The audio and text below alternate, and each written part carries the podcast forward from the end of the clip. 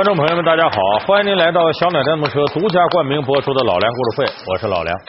在武侠小说的世界里边啊，如果金庸要说第二，恐怕没有人敢称第一，因为金庸先生构筑这武侠小说世界啊，太过博大精深。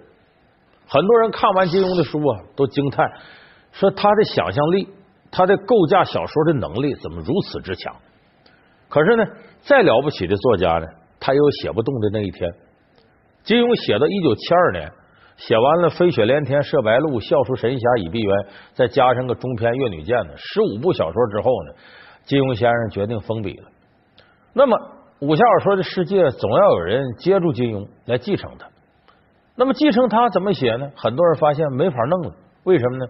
因为金庸书里头武侠武侠，这个大侠是主角，可是金庸写大侠呢，把大侠写尽了。你看，无论是这个愤世嫉俗的、一往情深的神雕大侠杨过，还是顶天立地的英雄好汉萧峰，还是非常潇洒不羁、笑傲江湖的令狐冲，这几种类型的大侠。基本被金庸写到了尽头，而且这些大侠都是令我们高山仰止的艺术形象。其他人再想沿着这路写，你怎么着也写不过金庸。那么武侠世界还要向前发展，谁能接得住金庸呢？就是我认为在武侠小说里边可以排名第二的古龙。古龙呢，从年岁和资历来看呢，是金庸的晚辈。那么他写武侠、写大侠，如果也按照金庸这路子写，他永远干不过金庸。所以古龙呢另辟蹊径。为什么我们说金庸、古龙可以并称？是因为古龙写大侠的方式和金庸有很大的不同。他不再是写那种啊和我们有距离感的，令我们平常人感觉高山仰止、无法企及的大侠。他开始写什么呢？这个人是个侠客，武功也很高，也做很多善事，也帮了很多人。可是他有我们平常人身上的这些缺点，就像我们身边一个好哥们一样，也快意恩仇。同时也有各种各样啊小毛病，所以这是古龙写侠客的一种方式。那么说，古龙创造的这类的经典侠客形象代表是谁呢？今天我们就要说到这一位不朽的艺术形象——陆小凤。他缺点明显，什么机缘巧合让古龙创作了他？他武功高强，嗜酒如命，不做英雄，甘当浪子。他生若浮萍，以友为重，为何又总是被好友捅刀？他和作者的故事又带给我们怎样的？老梁故事会，一生甘为浪子。陆小凤，陆小凤在这个古龙的小说里呢，三大系列里头呢，他算比较早诞生。一个陆小凤，一个楚留香，一个小李飞刀李寻欢，这是古龙小说三个系列。那么陆小凤的性格特点是什么呢？这个人呢，放浪不羁。但是非常讲义气，为朋友两肋插刀。这人挺懒，可是你说他懒吗？爱管闲事当然是朋友的闲事他愿意管。他不是那种事不关己高高挂起的人，古道热肠。但是他身上的毛病特别多，比方说好酒、好色等等等等，还有点一根筋。来来来，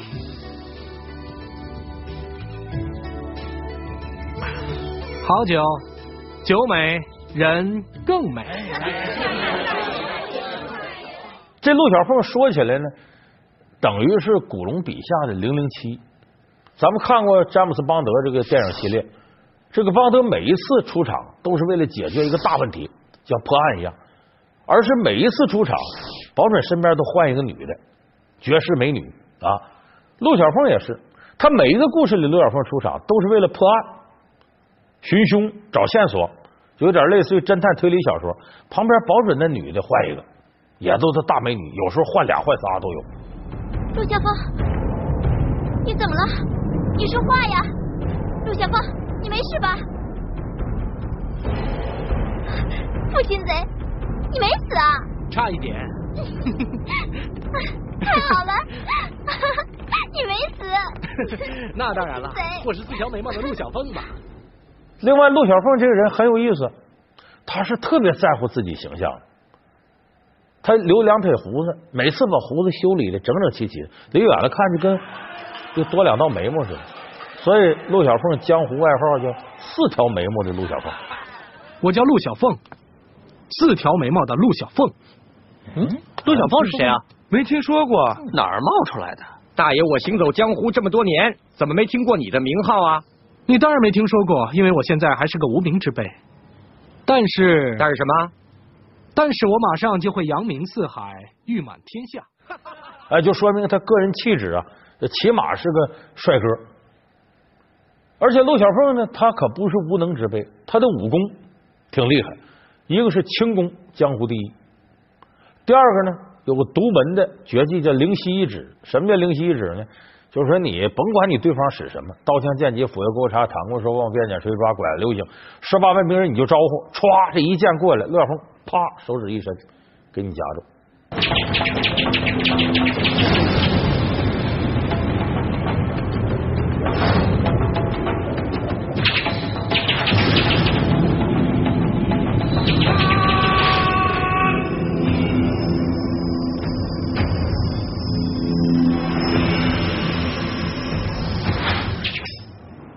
然后你再想把这剑拔回，拔不动了，手劲相当大，就跟大力金刚指。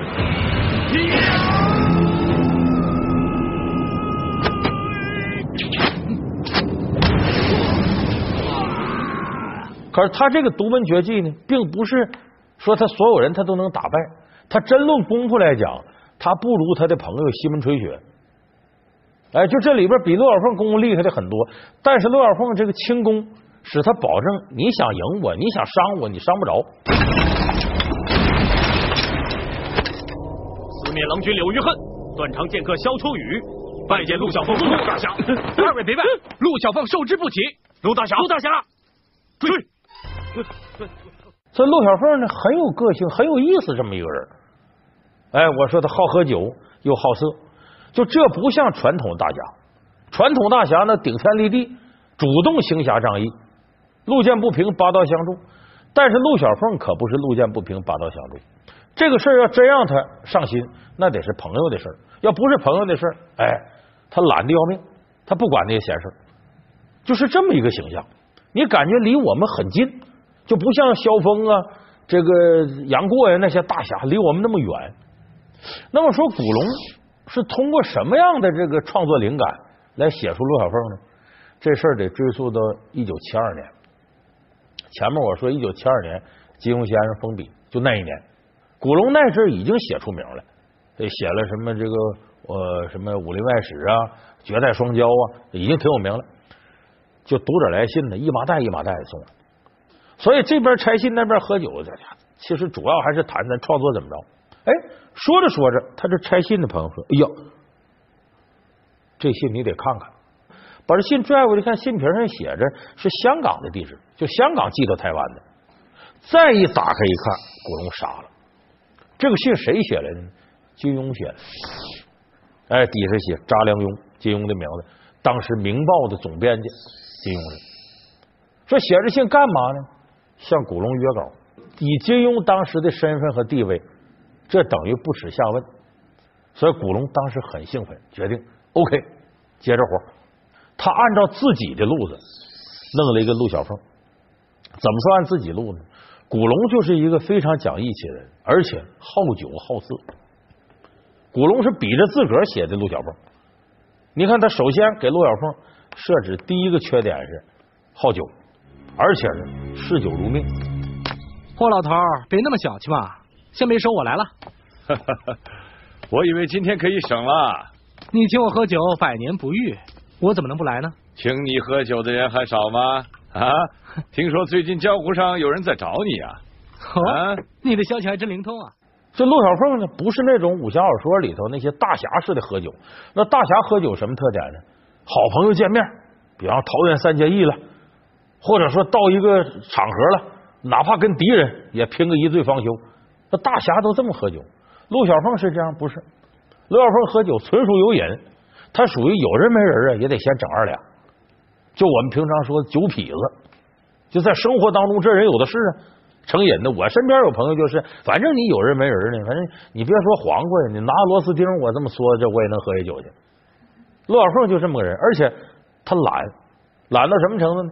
你说喝酒还得坐着端着杯，他不是他躺那咱都知道这懒人愿意躺着，都知道好吃不如饺子，舒服不如倒着嘛。他躺着，躺着怎么喝酒呢？把酒杯搁肚皮上。这搁肚皮怎么喝酒？武侠有内功啊！一吸气，这酒呲血落下。他发明一种独特的喝酒方式，把酒杯搁肚皮上。嘿嘿，咱们说好了，只能躺着喝，不能够用手拿。好，我今天就让你再变回龟孙子。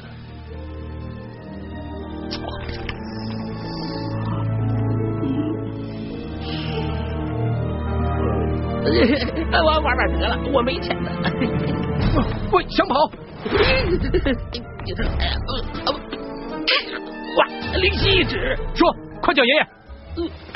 所以这是古龙写陆小凤太好酒，这和他本人其实是非常像的。古龙一辈子就是逢喝必多，古龙甚至最后死到酒上。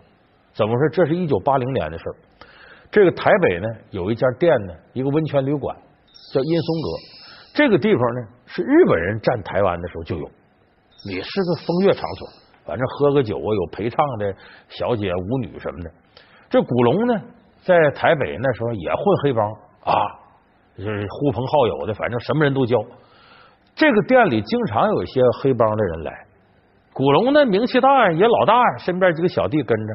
正赶上当时也混道上的一个明星柯俊雄也在这喝酒，这不俩人都带着些小弟吗？跟班的就在门口包间门口这站着，这不社会人就挑衅吗？就吵起来了。古龙这时候喝差不多了，晃晃荡出来，怎怎么回事？问大哥，他他骂你，他说让你过来给他敬酒。古龙就来气，借着酒劲指那个你这小兄弟，你怎么怎么不对？说你谁呀？古龙上就给他一拳。这也就是豪横惯了，结果人这小兄弟也没在乎，你敢动我，噌就拔出刀，歘就捅了古龙一刀，一下子捅大动脉上，这血就止不下来了。结果古龙输血这血液里头就有肝炎的这个东西，乙肝的东西。结果古龙呢倒是命是保住了，他本来古龙肝就不好，染上肝炎了，后来古龙最后就死在肝病上了。就这酒给古龙没带来啥好事，所以你看他写陆小凤啊，喝酒那高兴，其实这个酒真不是好东西，酒是穿肠毒药，但没办法，古龙是嗜酒成瘾，他已经上瘾了，就想戒都戒不了。那么他给陆小凤安的第二个毛病是什么呢？讲义气。有人说讲义气也不是毛病，这个陆小凤太讲义气，但是他讲义气呢，是每个男人心目当中最理想的哥们儿。你看他讲义气的方式有两种，第一种是呢，我对朋友的这种义气感情要大过对金钱、美女、美酒的感情。你看当时这个陆小凤第一篇叫《大金鹏王》，讲的是一个大金鹏国呀想要复国，请陆小凤呢帮他们找自己过去国家的宝藏。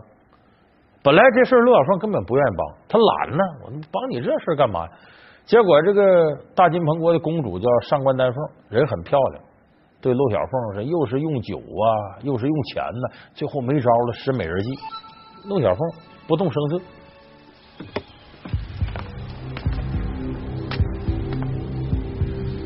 像你这种人能跪下来求我，看来这件事情一定是个天大的麻烦。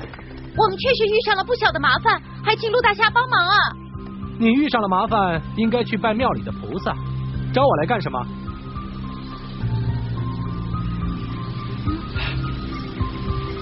看来今天这顿酒我是喝不下去了，老朋友，等你从山西回来，咱们再喝吧。你看这时候他知道这个祸我不能惹，可最后他怎么又帮这个上官丹凤呢？这上官丹凤说：“你的好朋友被我绑架了，你要不帮他就够呛。他好朋友谁呢？花满楼。陆公子，如果陆公子见到这个玉佩还执意要走的话，小女子就不送了。”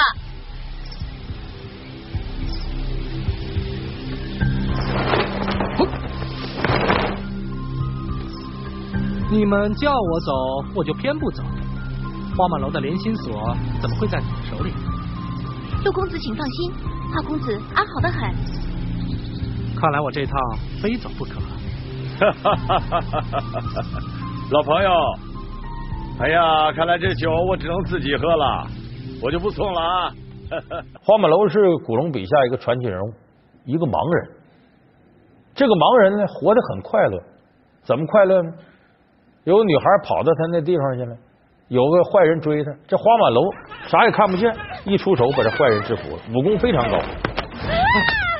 姑娘，小心！公子，后面有人追我，我能不能先在这儿躲一躲？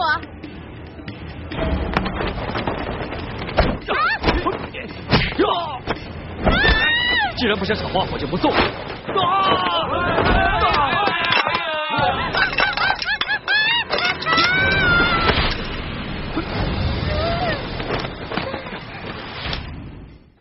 就这女孩没想到我，说你怎么你怎么看不见是个盲人呢？我花满楼说，我盲人怎么了？他盲人怎么你脸上天天乐的这个开心呢？他说你不知道盲人的乐趣，就是我问你，你能感觉到远山飘过来清香是怎么让你愉悦的吗？你能知道竹子雨后拔节的声音吗？你能知道春天花开的时候一点点绽放时候那种舒服吗？说这些你明眼人是看不见的。我看不，我这些东西我也看不见，但是我平时听，我能知道竹子在拔节，花在绽放，远山的清香过来，秋天到了。我知道你绝不会认为一个瞎子会像我这么开心。你能不能活得快乐，并不在于你是不是个瞎子。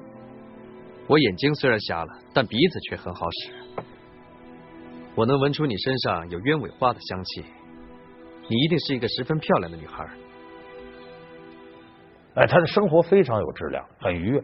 就这么一个奇人，陆小凤的朋友。陆小凤的朋友没有一个笨蛋，个顶个的。你看陆小凤自己外号叫陆三蛋，说的是笨蛋的、混蛋的、穷光蛋，那是调侃。但他身边的朋友个顶个都是精英。所以一听说花满楼被绑架了，不干了。陆小凤这才出山给大金鹏国效力。就是在他眼里头。朋友的生死安危要远远高过金钱、美酒、美人，所以你看到好酒好色，在这个问题上绝对的好哥们。在第二点，陆小凤讲义气呢，跟古龙一样，设身处地替对方着想。你是怎么个想法，我就按你那来。你看大金鹏国这期这一期小说里边也写到了，就陆小凤找找，最后呢找到一个元凶。呃，这个人呢，呃，是一个门派的掌门人。叫霍天清，天清门的掌门人。据我所知，这个霍天清，他的年纪虽然轻，但是辈分相当高。有没有听说过天松云鹤、商山二老这两个人？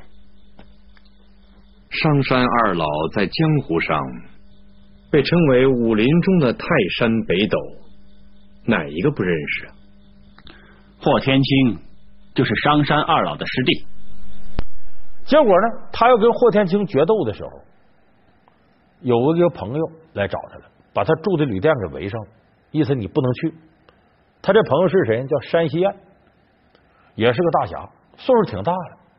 山西燕为什么不让陆小凤找霍天清决斗呢？霍天清虽然比山西燕岁数小不少，但是霍天清是山西燕的师叔，说白了是他师傅的小儿子。是他师爷的小儿子，他得管他叫师叔，这么个关系。对了，霍天青是我的师叔，可江湖上很多人都不相信，想必你也知道吧？我知道，我们深受祖师爷的重恩，就算赴汤蹈火也要保护他。如果他有半点不幸，那就真的不堪设想。我说的这些话，你应该明白的。所以山西岸这个人呢，对师门非常忠诚。就说如果我这个小师叔要没了的话，他这一门就没了，单传，所以我必须得替师门保留血脉。所以陆小凤要跟霍天清决斗，他觉得陆小凤赢的可能性大，最后霍天清一输就得死，所以我得保护我师门血脉。可另外同时，陆小凤又是自己的生死弟兄，所以他来求陆小凤，你别去。你怎么知道他明天会死？就算你不杀他，如果他败于你手，他也不愿意再生存下去。如果你们互相交手，不论谁胜谁败，那后果都不堪设想。我现在才明白你这次来的目的，你是想叫我在日出之前离开这个地方，让霍天青没办法找到我，是吧？照理说，陆小凤也答应人家的决斗，如果不去妥协，丢人丢大了。没想到这时候陆小凤就说：“行了，那我不去了，咱大伙喝酒吧。”为什么他这么做呢？因为陆小凤设身处地的替山西燕着想。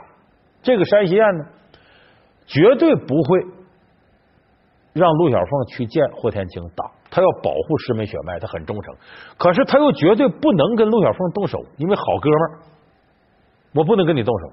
所以陆小凤就知道，如果自己不答应他，接着跟霍天清决斗，山西燕只有一种办法，死在陆小凤眼前。我死行吧，你别去，我在你面前自杀。陆小凤知道山西燕一定会这么做，所以他站在好朋友角度一想，不行，我不能让你丢了性命，我宁可妥协，我损失江湖声望。所以这是真正的好哥们，站在对方的立场和角度想问题。我看现在时间也不早了，大家还是回去睡他一觉吧。我陆小凤无论如何也不会去清风观，一会儿我就会离开这家客栈。我想。霍天青是绝对找不到我的，那我们就谢谢你了。多谢。我们走。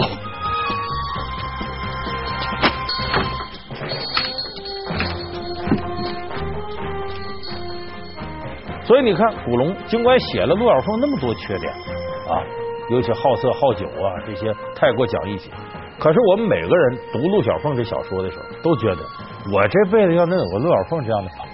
那得多好！就是有缺点的人性，才值得我们信任。大家想想，如果你身边的朋友真是完美的一点缺点没有，你都害怕，这是个什么人呢？人要是一点缺点没有，那还叫人吗？而且你觉得他无法接近，离你太远。有缺点的朋友，我们才觉得他接地气，才真实。其实，为什么我们接受陆小凤呢？除了我们希望他做朋友以外，其实我们每个人都想做陆小凤。你说这个贪酒啊、贪色呀，咱这么说，正常的男人，你说见到漂亮女人哪有不心动的啊？快意恩仇的时候，人一多了，明明说我这酒量不行，那也往多了喝，为啥？追求那种感觉。一个热血男儿可能都有这样的脾气秉性，只不过我们由于啊现实的地位啊、金钱呢，限于别人的这个对你的看法，咱们有时候压抑自己这部分性格，所以很难做到像陆小凤那样。潇洒不羁，快意恩仇。其实每个男人心里难道不想做这样的陆小凤吗？你一定希望自己心里头有这么一个陆小凤，自己也想做这样的人。但问题，这是一个理想化的自我，你很难做到。那么好，古龙借助他的笔触，给你勾勒出一个理想的我。那我们看的时候，这种代入感就很强。陆小凤不仅是我们的朋友，他甚至就是我们自己。他们以歌唱倾诉男女之间的爱慕之情，以歌唱激发生产中的劳动热情，以歌唱表示对逝者的哀悼、对婚配的祝福，以歌唱抒发丰收的喜悦、节日的欢乐。他们就是爱唱歌的云南人。老梁故事会为您讲述云南之声歌舞之乡。感谢您收看这期老梁故事会。老梁故事会是由小鸟电动车独家冠名播出。我们下期节目再见。